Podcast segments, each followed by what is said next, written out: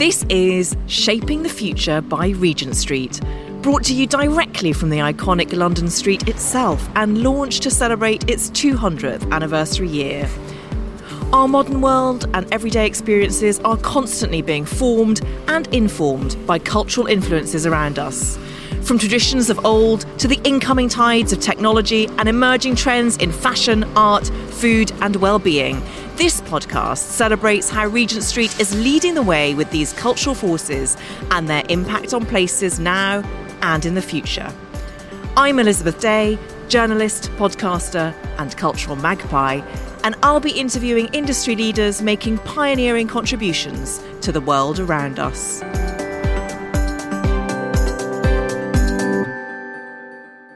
Hello, welcome to Shaping the Future by Regent Street. And today's episode is all about wellness. And in the studio with me, I have three experts in their field. I have Claire Sanderson, who is the editor in chief of Women's Health magazine. I have Lauren Armes, who's the founder of Well To Do Global. And I have Lindsay Bear, the regional director for Lululemon. It is such a pleasure to have three such inspiring women here today, all looking very on brand and very, very well, I might add. Thank you so much much for coming. Thank you. Thanks for having us. Um, Lauren, can I start with you? I mean, what kind of expansion have we seen in the wellness space, particularly in reference to retail over the last five years? So, one of the statistics that gets thrown around a lot is the valuation of the wellness industry on a global basis. So, um, the Global Wellness Institute says that it's worth $4.2 trillion, which is bonkers. And that really covers such a diverse range of industry subsectors. So, we're talking everything from fitness to food and drink to nutrition, right through to travel, workplace wellness, mental health, meditation, yoga. I mean, I could go on and on. So, when you think about how that has changed the retail landscape over the last five years, in combination with the impact of technology and just the shift to online purchasing, I suppose what I've seen is the implementation of a lot of more experiential marketing strategy. So, how do we get people to come to the high street, to come into retail spaces and experience wellness? And wellness is one of those subject matters that's so emotionally driven. It's something that is so personal. And so creating experiences around wellness is fundamental to, to the future of retail. And I think we've really seen that with um, incredible brands pioneering community events, festivals, um, coming into store to actually experience what natural organic beauty looks like or what fitness looks like. And I'm sure we'll, we'll talk about how Lululemon, for example, have done that. But, you know, coming into store to not only you know look at a, a, a retail product but also experience that product. So a great example would be not only buying leggings in a retail environment but putting them on and actually doing the yoga class and interacting with people to discover what wellness actually means. I love that idea of interacting with the concept of wellness. And as you say, Lululemon has really been a pioneer in that respect, uh, especially with the flagship Regent mm-hmm. Street store, because mm-hmm. I know you do yoga lessons and all sorts there. So, Lindsay, can you tell us a bit about Lululemon's approach to this? Yeah, we were really experiential before it was a thing. We started above a yoga studio and we would give pants and say, hey, go practice in these and try them on and let us know what you think. Um, and then we made adjustments and that really is in our DNA. So that's always been a part of who we are. And um, Regent Street is a beautiful manifestation of um, what we now call the sweat life is sweat, grow, and connect because we know that caters to the whole person. Claire, as the editor in chief of Women's Health UK, yes, you've seen that because as a magazine, you have grown and grown and grown, which is exceptional in your particular area of media, isn't it? It absolutely is, yes. So, Women's Health has recorded a 13th consecutive growth on the newsstand in ABC circulation figures. That's an amazing achievement in a very challenged environment. And we're not only growing on the newsstand, which, as I said, is achievement. So, people are going to the newsstand and picking up the magazine, but we're growing exponentially as a brand. So, events. We had Women's Health Live last year. Over 6,000 women came along over three days. It, on, on social, it looked incredible. We had world leading experts not just fitness experts, but neuroscientists, sociolinguists, gut health experts, all sort of aspects of holistic wellness in one room. And it was an amazing success. We're growing with um, brand extensions in terms of products and product licensing. So people really want to engage with women's health as a brand. And that's just representative of how wellness has grown in a, on a trajectory that no one could have predicted, I would argue. So, you know, you have to look at the boutique gyms now where women are thinking nothing of spending £28 to go to a class. You know, they are spending more, it's their social life, it's their social currency. So in my 20s, social currency for me was Old Compton Street drinking cocktails, you know, and then going to fabric after or something. And, you know, thankfully there was no social media, so there's very little evidence of, of me misbehaving in my 20s.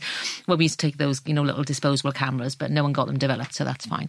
but but now everything's on social media, so social currency is which um, beauty class you're going to. So are you going to Boom Soul Cycle?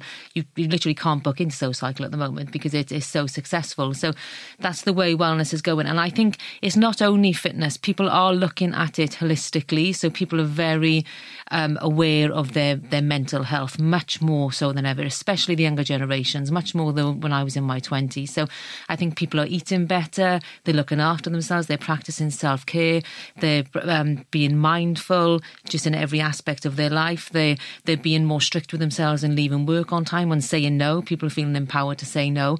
And I think just generally wellness is is exploding and shows no sign of slowing down. So interesting that. And I have to say you mentioned Soul Cycle. I love cycle. And I've been there for years now and it is the entire experience. Yeah. It's not just going to the spin class, it's going for a smoothie afterwards. It's being able to work there because there's free Wi Fi. Yeah. That idea of connecting in real life. Could you talk us through some of the things Lululemon has done in your Regent Street store that have had that at its very ethos?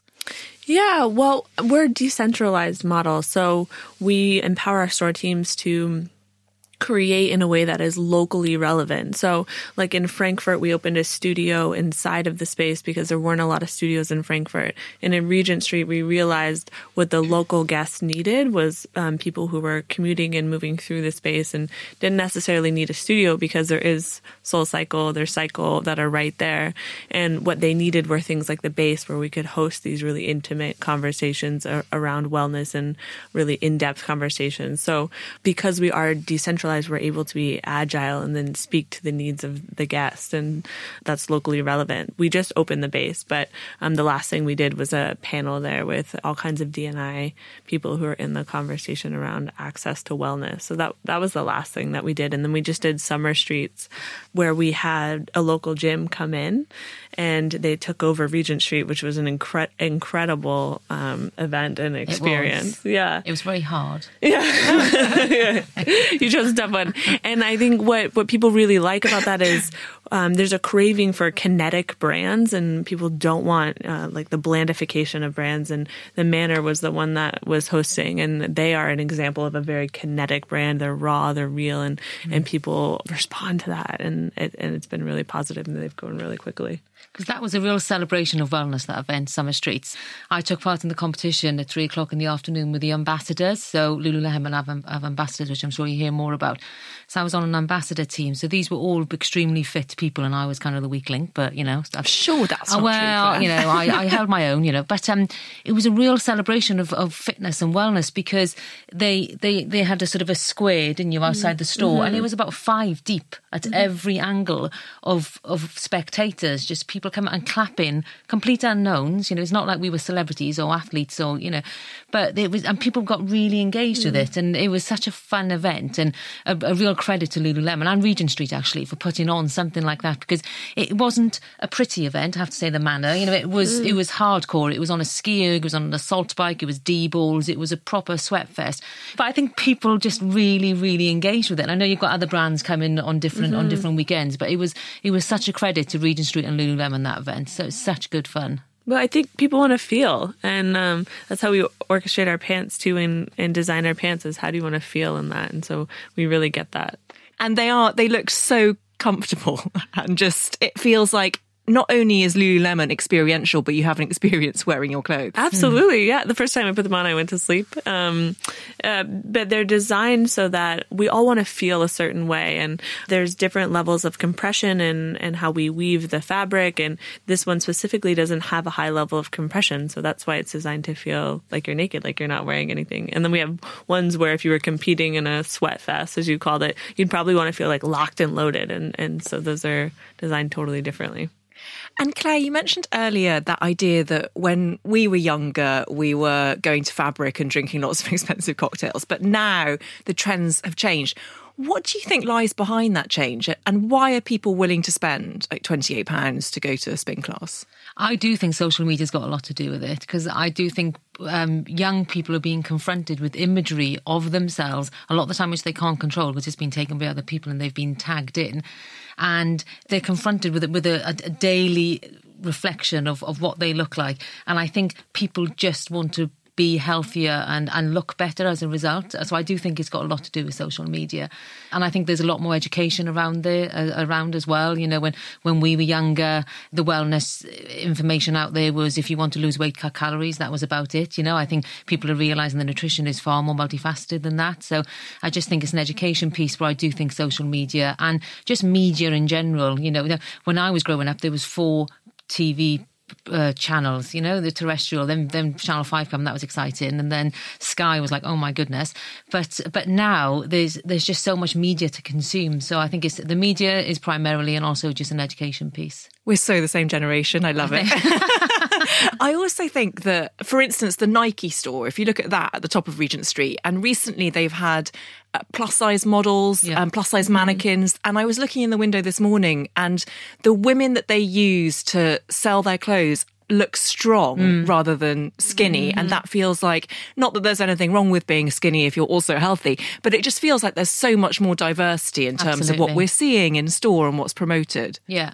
I think the aesthetic of women now is so much broader than it ever has been. You know, you you got these amazing CrossFit women who look so strong and mm. so capable and so amazing, in my opinion and you've got these these curvy, amazing women. Well looks different on everybody. You know, if you only got to go on Instagram and there's people like Jada Cesar, who's amazing, and she ran the marathon last year with Bryony in her underwear to prove that wellness looks different on everyone. I just think there's society generally, wellness is becoming more diverse. I think that's a big trend in, in wellness at the moment, actually. I think it's becoming more diverse.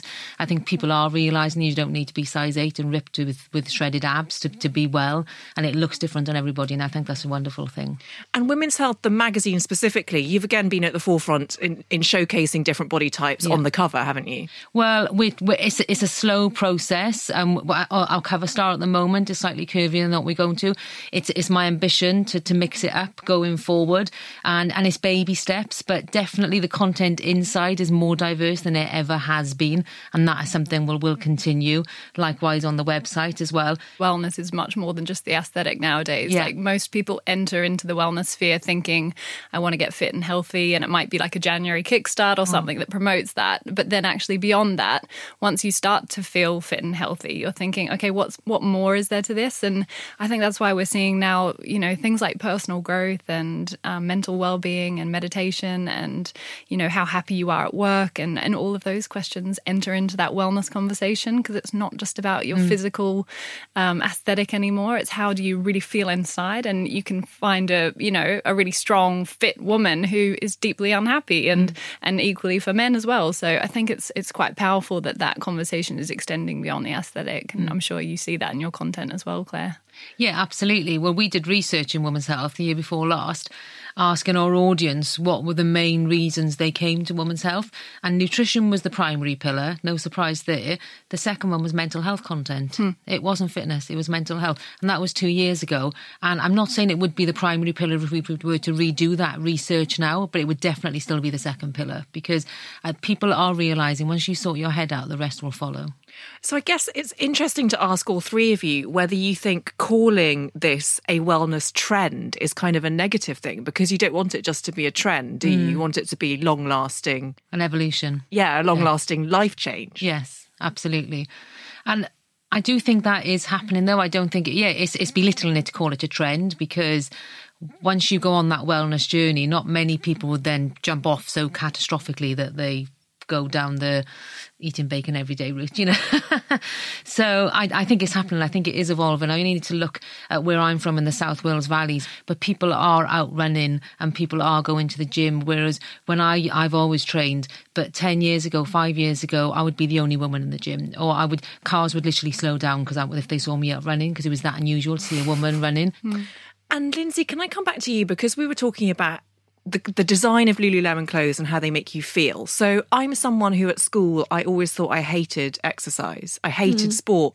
And then I realized it wasn't I hated exercise. I hated how intimidated I was mm. by team activities and it was actually finding the exercise that was right for me. But there was still a point where I went to my first spin class or I went to my first yoga class where I felt so intimidated. And how much does Lululemon try to sort of dissolve the intimidation that someone might feel walking across your threshold? Yeah, I think, like you said, it's uh, it's slower than I would like it to be, and we're very aware of it. And the work that we do inside of our communities, because, like I said, we're decentralized, so our teams are inside of their communities and building really organic, authentic relationships. And so we have that component where our communities and those relationships are a true reflection of what's happening in the wellness space. And we also have a responsibility to put people on a platform um, to show that you don't have to look a certain way just to access wellness. And then we have some social impact programs too, where we support, it's called Here to Be, and we actually support giving people access that normally wouldn't have access in communities that are maybe disenfranchised or just don't traditionally have access to health and wellness. So that's amazing. Yeah, we do a lot of work there. How important do you think that is, Lauren, in terms of brands going forwards to have an ethical strand to their business. Yeah, absolutely. I think going beyond just a product or service as a commercial entity, um, I think the statistics now show that purpose driven companies in the UK grow, I think it's 28% faster than the economic growth average.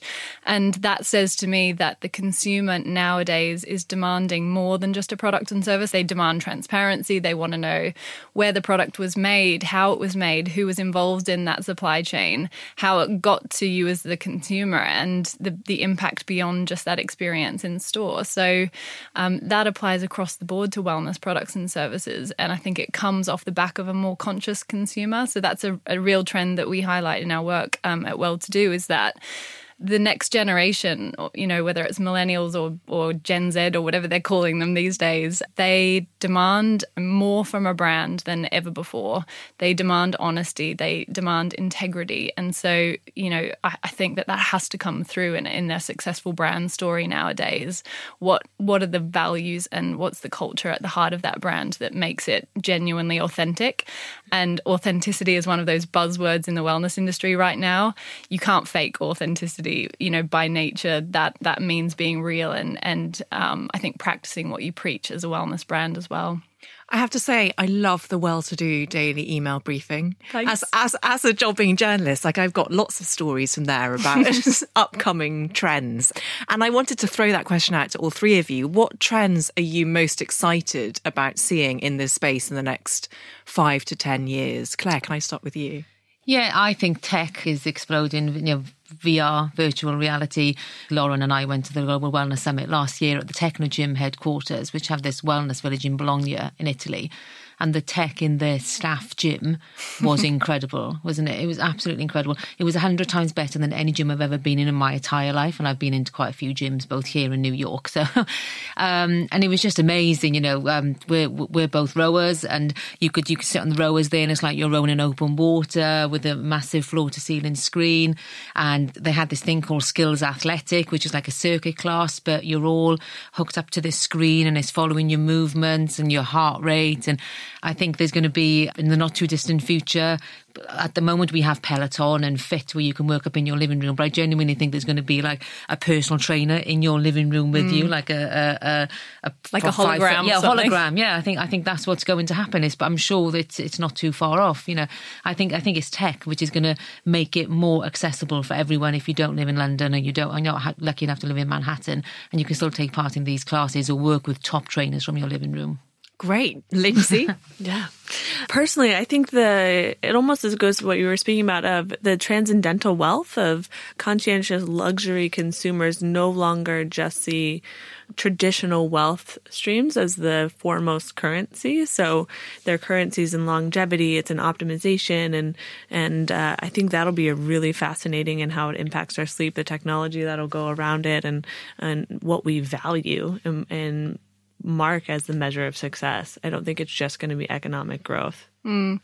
I, I, think off the back of both of what you were saying, Lindsay and Claire, the personalization of wellness is the most powerful trend that we see. And, mm. you know, I'm wearing a watch right now that looks like a normal watch, but is actually measuring so much of what's going on in my body. And it's it's that technology that is evolving such that I just had a delivery this month from a company who came to my office, took a blood sample, personalized a nutrition supplement for me, and sent me something that will actually do something for my body. So I'm now not wasting money on nutrition supplements that aren't going to have an impact. And I think that personalization element of well-being will finally give us access to functional wellness tools and resources that will change our lives in measurable ways and that's exciting for a more educated consumer but it's also exciting for someone who doesn't understand how wellness will impact their body and there are let's face it you know still epidemics of obesity and diabetes and stress related illness that are almost you know preventable if people were more educated on how how to better look after themselves. So it's that personalization element that's coming through tech and different ways in which we measure our well-being that i think is going to change the landscape for me are you taking those nutritional supplements now Yes. Are they working? Can you feel a oh, difference? Oh, it's so tricky, isn't it? Because I, I often say this, and I say this to the girls in our office because we're trying new things all the time.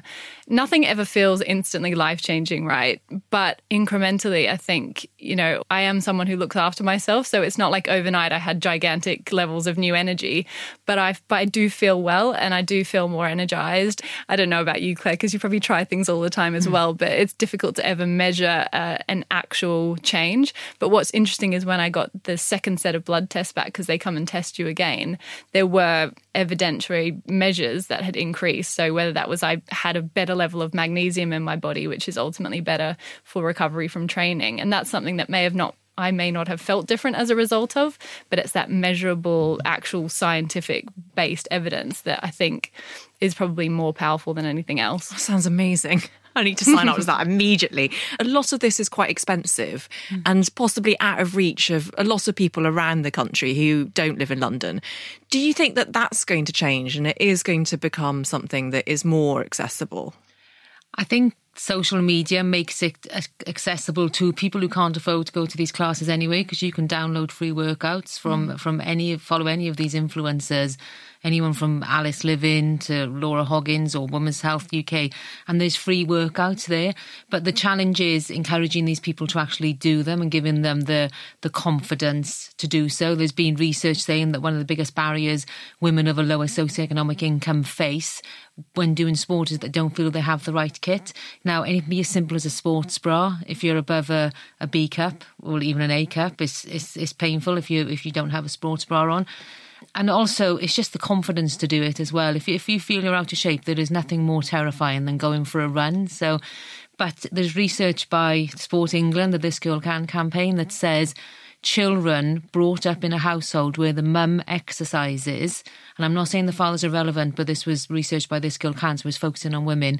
Children brought up in a household where the mum exercises are more likely to exercise themselves, both as children and through to adulthood. So, my plea to any woman would be put yourself first because as women we're selfless aren't we? We put our partners first our friends our sisters our parents our children and we come so far down the pecking order that we struggle to find time or a lot of women struggle to find time.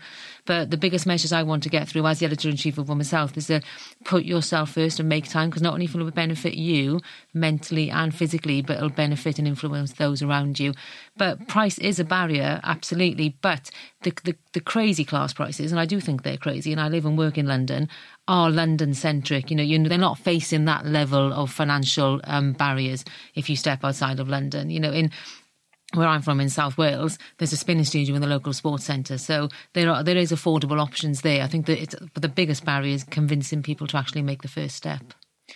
And what about wellness that moves beyond the kind of physical workout and just sort of shops and brands that lead you through a sort of story and they invite you to work in their spaces? And does Lululemon do that? Do they how do you feel about people turning up to your store with a laptop and just yeah. setting up there all day. Absolutely.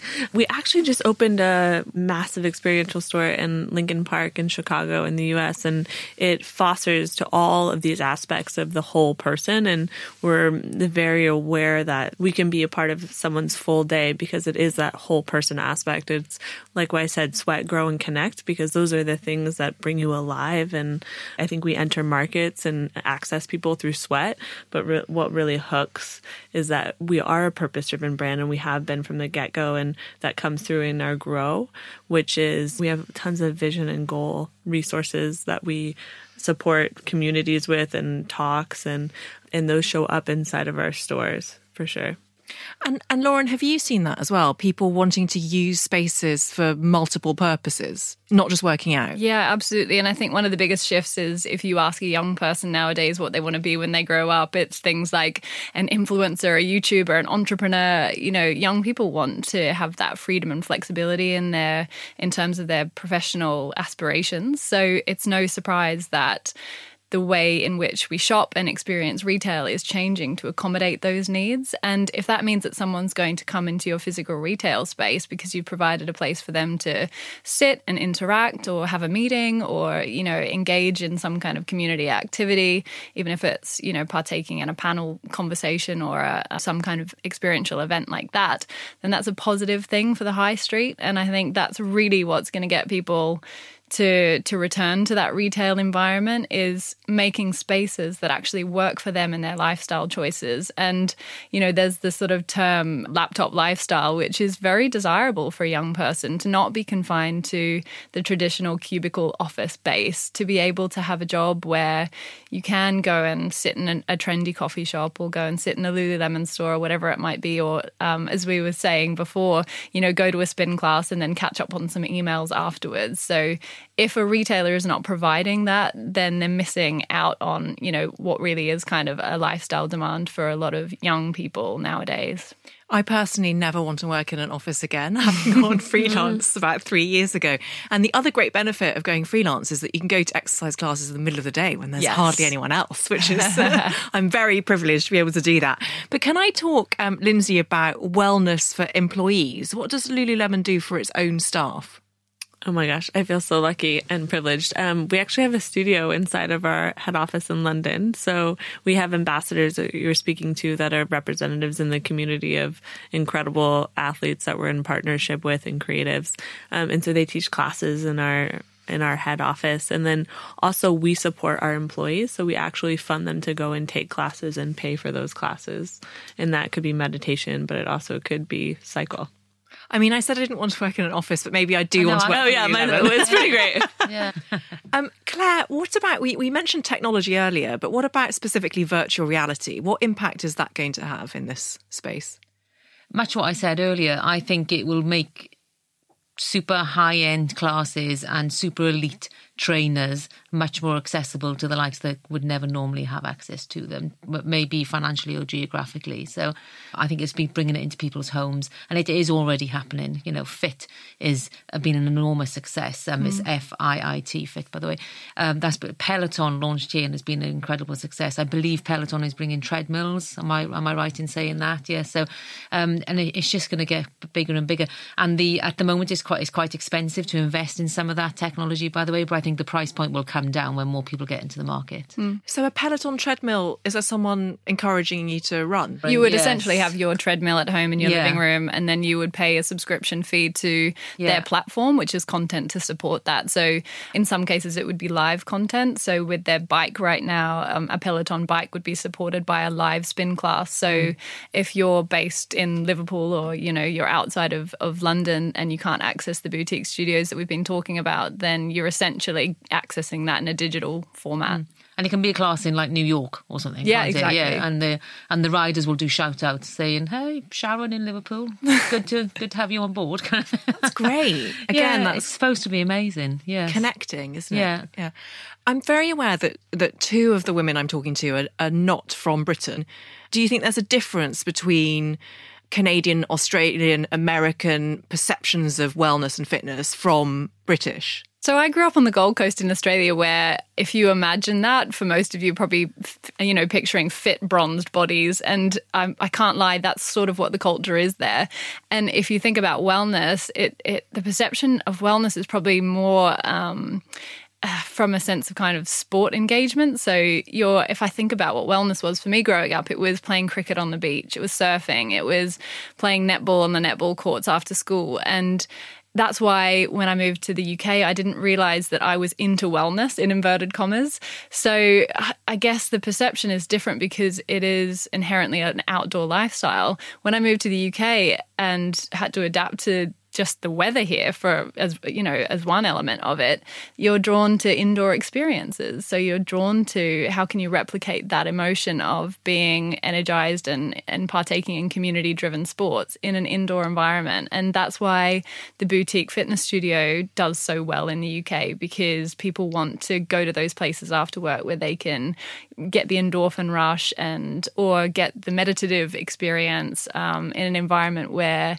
you know it's being celebrated and driven by other like-minded people and where that connection can take place. So it's the same thing but just in, in a different format in my mind so, obviously, Regent Street was one of the first kind of planned shopping areas when it was first built.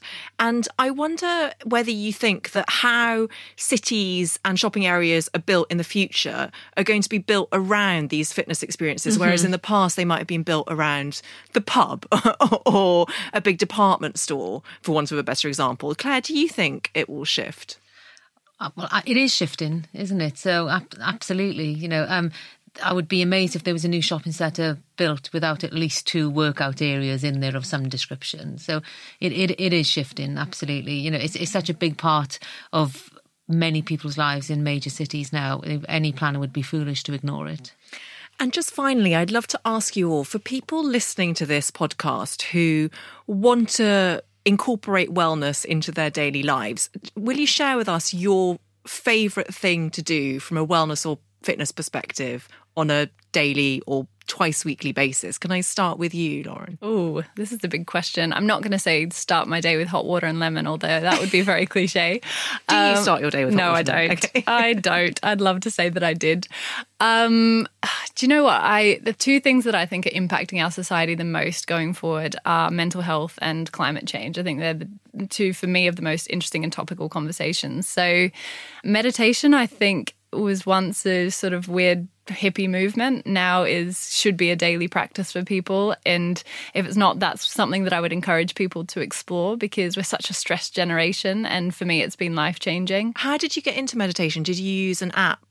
So I did. I I originally started with Headspace, which is such a good tool and app for beginners, and there are so many others like that. Calm um, that offer free meditation, and then um, there's an amazing group in London called the London Meditation Centre, and they run Vedic meditation courses where you go for a weekend and you have an immersive experience in learning how to meditate with other normal everyday people. They make it really accessible. They give you the tools so that you never need an app again, and that way you can meditate wherever you are, whenever whenever you need that kind of dose of just calm breathing and checking back in with yourself. Do you tend to meditate at the same time every day? I do. I start the day with meditation, so it's the first thing I do when I get up, brush my teeth, have a drink of water, and then meditate. So inspiring because it's one of those things that I want to do and have never quite done. I go through phases, and I think I, weirdly I find it a bit intimidating. Yeah, and that's understandable. I think that for me, the powerful thing was learning what impact it would have on my life. So having a motivation for doing it. So for me, it was that my day would be more efficient, more structured, and that I would be able to focus more on the things that I wanted to achieve. And because that's now my motivation, I, have tended to stick with it. But also now that I feel that I have the tools to do it wherever I want to do it, um, that was a, a big contributor for me as well. So going and doing a course to learn how to do it with normal everyday people was really helpful. Fascinating. Thank you. What about you, Lindsay? Uh, I mean, I personally do so many things. And what I would say is connection is why we're here on the planet and it's what adds value to our life. And I think if you break the script, especially if you live in a big city like London, instead of like just putting your head down and getting on the tube and going to work and then going home, but you break the script and you surround yourself with people who value wellness, who value a good laugh, there's that trumps anything you could do for your mental and physical health. And it's more likely that you'll engage in healthy activities as well, um, regardless if you have access, like to form a habit and having people surround that are surrounding that are going to hold you accountable to working out to to just moving your body i think that that trumps everything without Absolutely. feeling guilty i think yeah. that's the key isn't it Absolutely. you want yeah. to do it rather than feeling you should yeah and claire can i come to you last? Yes, mine mine is very simply exercise. I, I exercise my mental health. I have a history of, of depression, very serious depression. I've been in hospital. So for me, I have to work out to look after my mental health as well as my physical health.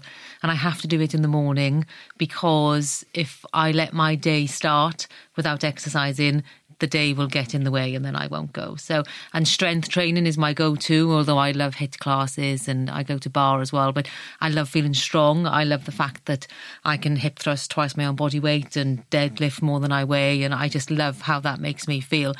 And then one piece of advice a good friend of mine gave me, who was an officer in the army and has always been incredibly fit. She said the hardest thing about working out is putting your kit on because mm. once you put your kit on, you will go. It's, you're very unlikely to put your Lulus on and go, oh, I feel great in this. My bum looks lovely, and then and then not go to the gym. So true. So my mum says that too. Claire. Yeah. She's like, if you're ever struggling, just put your shoes on and yes. then you'll be on your way. exactly.